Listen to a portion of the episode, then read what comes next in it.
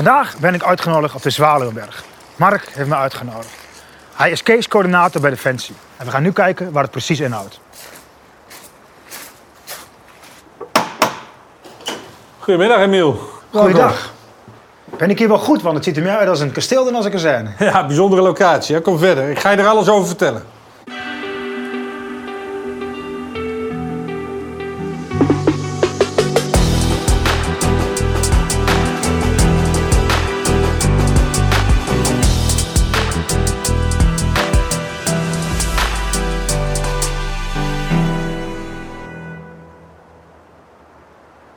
Welkom eh, Emiel hier op de Zwaluwenberg. Je zult wel denken, hé, hey, wat een aparte eh, locatie om mij hier uit te nodigen. Nou, hier werk ik niet meer. Ik heb hier wel gewerkt. Maar ik vond het een mooie locatie omdat met name het werk wat ik nu doe, casecoördinatie, het zorgen voor de mens, eigenlijk hier in dit huis ook altijd gebeurt. Het huis van de inspecteur-generaal der krijgsmacht en uh, die zorg draagt voor al het personeel van Defensie. Het huis is uh, ruim uh, 100 jaar oud inmiddels, in 1916 gebouwd door de familie de Pester. En de heer de Pester was de uh, directeur van de toenmalige Amstelfabriek. En hij kwam zijn toenmalige vriendin in Engeland tegen.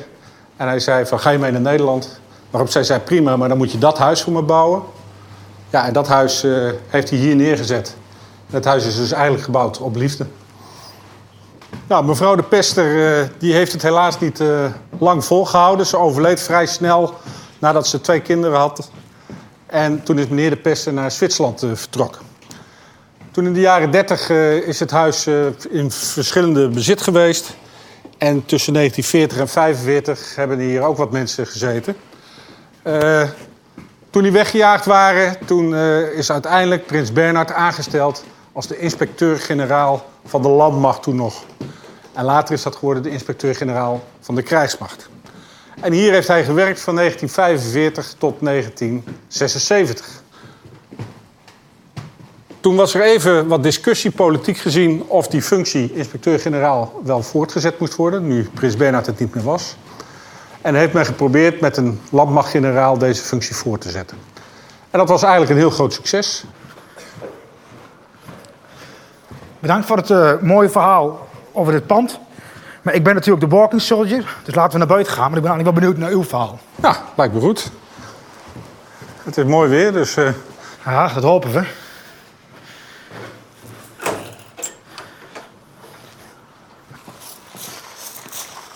Ik zie dat u al overste bent. Dat betekent dat je al een aardige carrière achter de rug hebt. Maar waar is het voor u allemaal begonnen? Nou, dat is wel leuk dat je dat vraagt, want het is hier niet zo ver vandaan. Uh, anderhalf kilometer hier vandaan is de corporaal van Oudheusenkazerne. En daar ben ik opgekomen als uh, dienstplichtige. En uh, toen opgeleid tot dienstplichtige vaandrig bij de geneeskundige troepen. En na uw dienstplicht dacht u van, ik blijf bij Defensie. dacht er niet van, ik ga nou wat anders doen? Ja, dat is wel een leuk verhaal. Ik, mijn vader was militair. En toen ik een jaar of 16, 17 was, toen keerde ik me natuurlijk af tegen alles wat met je ouders te maken heeft. Zo ook tegen mijn vader en de dienst. Dus ik had mijn haar tot hier. Antineutronenbom uh, speeltje op mijn spijkerjek. En uh, ik was wars van alles wat maar met uh, militairen te maken had. Ik wilde graag naar de sportacademie. Sportte veel. Ik deed volleybal, tennis, voetbal en eigenlijk alles wat, wat je maar kunt bedenken. Vond ik leuk. Maar helaas ben ik twee keer afgewezen. En toen moest ik naar... toen moest ik uiteindelijk de dienst in. En uh, dat was uh, het begin van mijn uh, carrière. Want toen ik daar eenmaal was en het haar nog steeds wat hier had, was ik er na twee weken wel achter dat het eigenlijk best wel leuk en uitdagend was. En je mocht leiding geven aan jonge mensen. Je sportte veel, je was veel buiten, je hoefde niet achter een bureau, surfbureautje te zitten. En dat, dat sprak me wel aan. Dus na het introductiebivak, de haren tot hier. En vol gemotiveerd de opleiding in. En dat uh, vond ik fantastisch. Ontzettend mooie oefeningen. Fysiek goed bezig. En je leerde ook nog een beetje een vak, want uh, we leerden uh, eerste hulp aan het front, zoals het heette toen. En ja, je werd opgeleid tot, tot hospik. En ik werd dan opgeleid tot pelotonscommandant van een ziekenautopeloton of uiteindelijk een geneeskundig peloton. Waren je ouders niet in shock toen je besloot om toch bij Defensie te blijven na je dienstplicht? Nou, niet in shock. Ze vonden het eigenlijk wel, ze waren eigenlijk wel heel trots. Mijn vader was ook best wel trots. eh, ondanks dat hij altijd wel zei van, eh, nou, dat moet je niet doen en eh, dat is niks voor jou. Was hij uiteindelijk toch wel trots dat ik eh, die keuze heb gemaakt. En eh, ik heb er nog eh, tot op het moment van vandaag eh, geen moment spijt van gehad. Want eh, ik, heb, eh, ik zit nu 35 jaar eh, in dienst. En eh, ik heb alleen nog maar leuke functies gehad. En ik heb het altijd enorm naar mijn zin gehad. Wat bent u, eh, toen u zeg maar na dienstplicht begon, wat bent u toen gaan doen binnen Defensie? Nou, ik ben toen eerst naar Breda gegaan voor de, voor de opleiding eh, tot officier. Het OCOSD heette dat eh, vroeger. Opleidingscentrum Officieren voor Speciale Diensten. En ik heb, eh, daarna ben ik ingedeeld bij de intendants. En omdat ik al dienstplichtig was geweest en al een functie had gedraaid... mocht ik beginnen op de school. en heb ik sergeanten eh, distributie op mogen leiden. Wat houdt intendants in? Wat betekent dat? intendant was eigenlijk de, de bevoorrader van Defensie. Is later samengegaan met de aan- en afvoertroepen. En dat heet nu het dienstvak bevoorrading en transport. Bent u ook toen het samen is gegaan, dan gaan gaan werken? Ja, ik heb een aantal functies eh, eh, als pelotonscommandant gedraaid. En later ben ik eh, naar Zeedorf gegaan. En daar heb ik eigenlijk voor het eerst kennis gemaakt met het vak personeelszaken binnen de Defensie. Ik mocht die kant op omdat mijn eenheid waar ik eh, daarvoor had gezeten eh, op uitzending was geweest. En ik had voor het thuisfront een heleboel activiteiten eh, georganiseerd. Omdat ik wist uit de tijd van mijn vader dat dat voor het thuisfront eigenlijk maar heel karig was. De informatievoorziening was altijd slecht en er gebeurde eigenlijk heel weinig voor het thuisfront. Mijn vader was in Libanon geweest toen ik een jaar of 17 was. En met die ervaring ben ik toen bij de eenheid begonnen om wat activiteiten voor het thuisfront te organiseren. Nou, als ik het goed begrijp, had je lang haar, een anti-oorlogsbutton en uiteindelijk ben je pelotonscommandant geworden. Dat is wel een beetje water en vuur natuurlijk. Ja, maar weet je, het, het leuke was, eh, ik, ik zag dat eh, het allemaal niet zo beroerd was als het er allemaal leek. En het mooie wat ik vond was dat ik gewoon mensen, met mensen kon werken die gemotiveerd waren of ge- gemotiveerd moesten worden. En waar ik eh, zelf eh, mijn eigen kwijt kon. Met jongelui werken. eh, en ik kwam er wel achter dat het natuurlijk niet alleen maar oorlogsgeweld was, maar dat we ook daadwerkelijk met mooie taken bezig waren. En dat heb ik ook geleerd toen mijn vader in Libanon zat, hè, voor de VN. En dat vond ik toch wel heel, heel nuttig en dankbaar werk.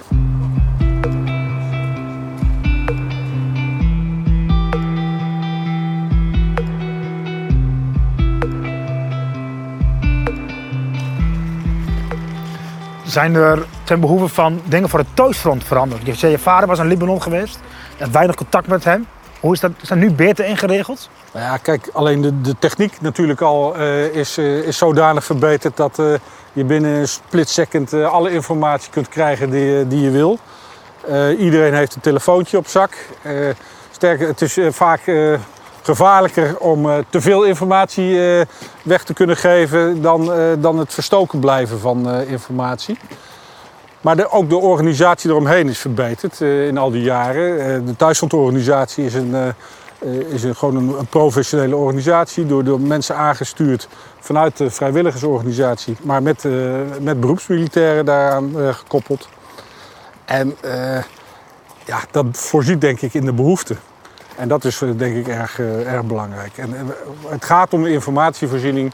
En het is nogal een verschil of je vroeger drie minuten beltijd in de week had. Of dat je nu gewoon elk moment van de dag een berichtje, een appje of een telefoonberichtje kunt sturen.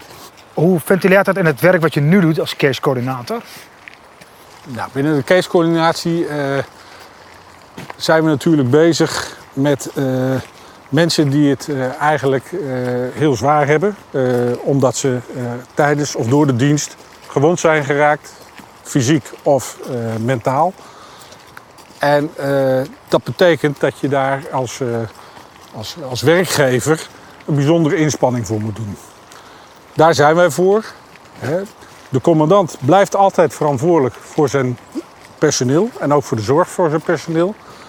Maar hij heeft in de reguliere uitvoering van zijn taak niet altijd de middelen om dat eh, goed te kunnen doen.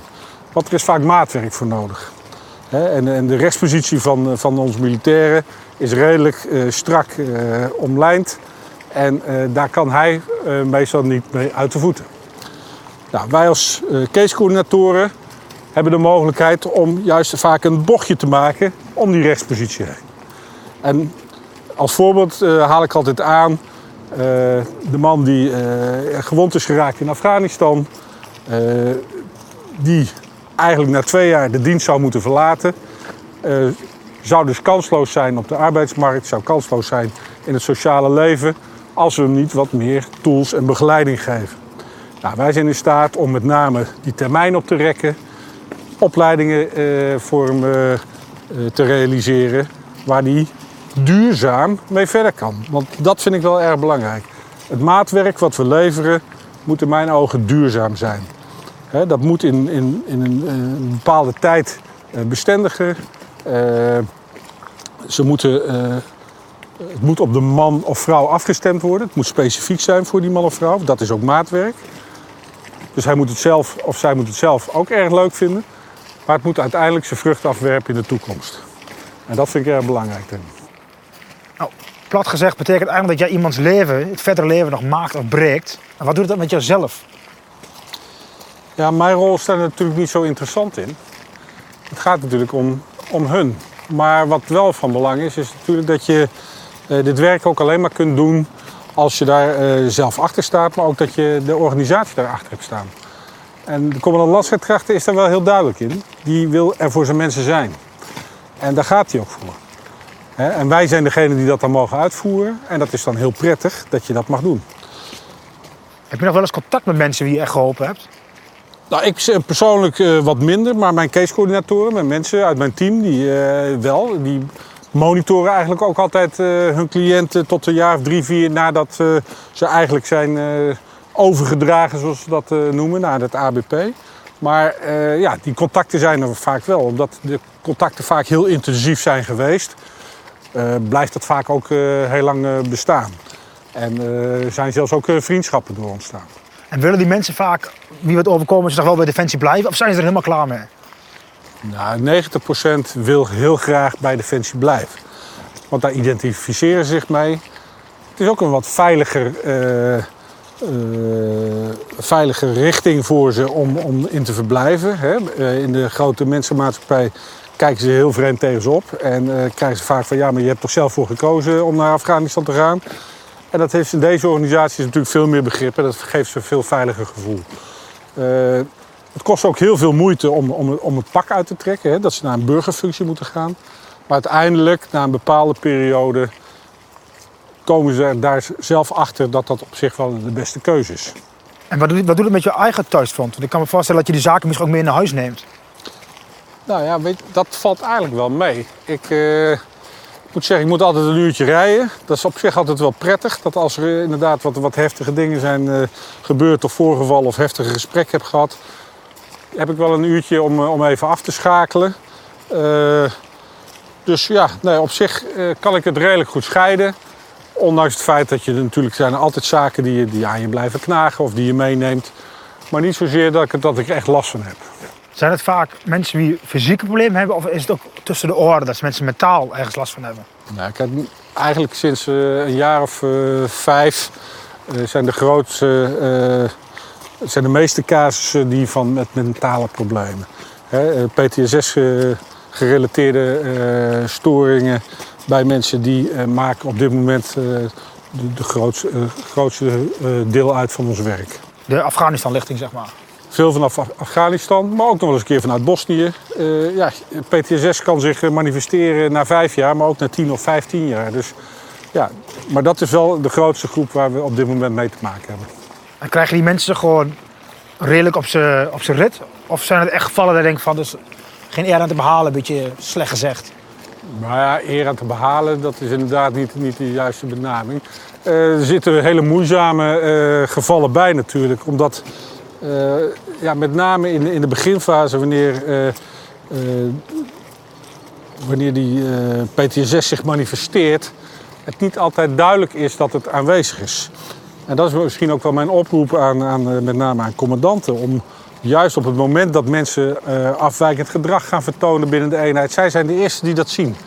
En meld dat zo snel mogelijk. Want dan kun je er ook zo snel mogelijk wat aan doen. En dat is toch hetgene wat wat bij ons nog niet altijd eh, echt, echt goed loopt. Vaak komen we pas heel laat in het proces, eh, worden wij betrokken. En dan, eh, ja, dan is vaak de huisraad al drie keer horizontaal gegaan. En, ja, en dan moet je het probleem nog gaan oplossen. Ligt het in eerste instantie niet dan gewoon bij de onderofficier en de manschappen zelf als het erom gaat? Voordat, voordat ze die stap kunnen nemen, het eerste contact? Ja, dat, dat zijn onze grootste signaalgevers. Zij moeten signaleren als, er, als het anders is en commandanten daarop wijzen. En op, het moment dat het dan eh, eh, gemeld wordt, kun je ook veel sneller in het, in het zorgtraject eh, iets gaan doen. En ja, vaak moet het eerst escaleren voordat het gesignaleerd wordt. En dan, dan ben je gewoon te laat. Betekent dat jullie alleen zorg verlenen voor de militair zelf, of ook voor zijn omgeving? Ja, we zijn ook zeker voor een omgeving. Want eh, de impact in een, in een gezin of een familie van, eh, is enorm groot natuurlijk. Op het moment dat er iemand eh, gewond terugkomt uit, uit Afghanistan. Of dat er met name later in, de- in de relationele sfeer problemen ontstaan omdat iemand PTSS krijgt. Dus zeer zeker richten wij ons ook op het thuisfront. En als, als je het hebt over case-coördinatie, dan het, het woord coördineren geeft al aan. Ik zeg, wij zijn niet de hulpverleners. Maar wij coördineren wel de zorg. En als wij merken dat eh, met name in, in de thuissituatie er meerdere problemen zijn, zoals kinderen met eh, eh, gedragsproblematiek, omdat vader heel anders terug is gekomen dan toen hij wegging, dan signaleren wij dat en proberen ook daar de hulpverlening op, op te richten. En dat, dat doen we dan ook graag, want dan heb je het ook samengevoegd. Hè? Het, het staat nooit alleen. Dus dat is denk ik wel van belang. En zo eh, pakken we ook eh, de, de, de broers en zus van, van eh, een overleden militair. die krijgen ook gewoon geestelijke ondersteuning. Omdat ze gewoon het gemis van hun, van hun broer enorm hebben en, en, en daar geen raad mee weten. En we hebben gelukkig een paar psychologen binnen de defensieorganisatie die daar enorm eh, succesvol in zijn en die ook graag met deze kinderen een, eh, een zorgtraject in willen gaan. Mark, mag ik u eh, danken voor uw tijd en een mooi inkijk in uw werk. Nou, dankjewel. Ik vond het een leuke wandeling. Maar ik heb nog wel een hartekreet en dat is eigenlijk voor al mijn collega's. Op het moment dat je merkt dat er binnen je eenheid mensen zijn die ander verdrag gaan tonen, omdat er iets is thuis of dat ze lang verzuimen, meld het snel en zorg dat wij snel gewaarschuwd worden. Dan kunnen wij voor in het proces komen en kunnen we die zorg bieden die we willen bieden.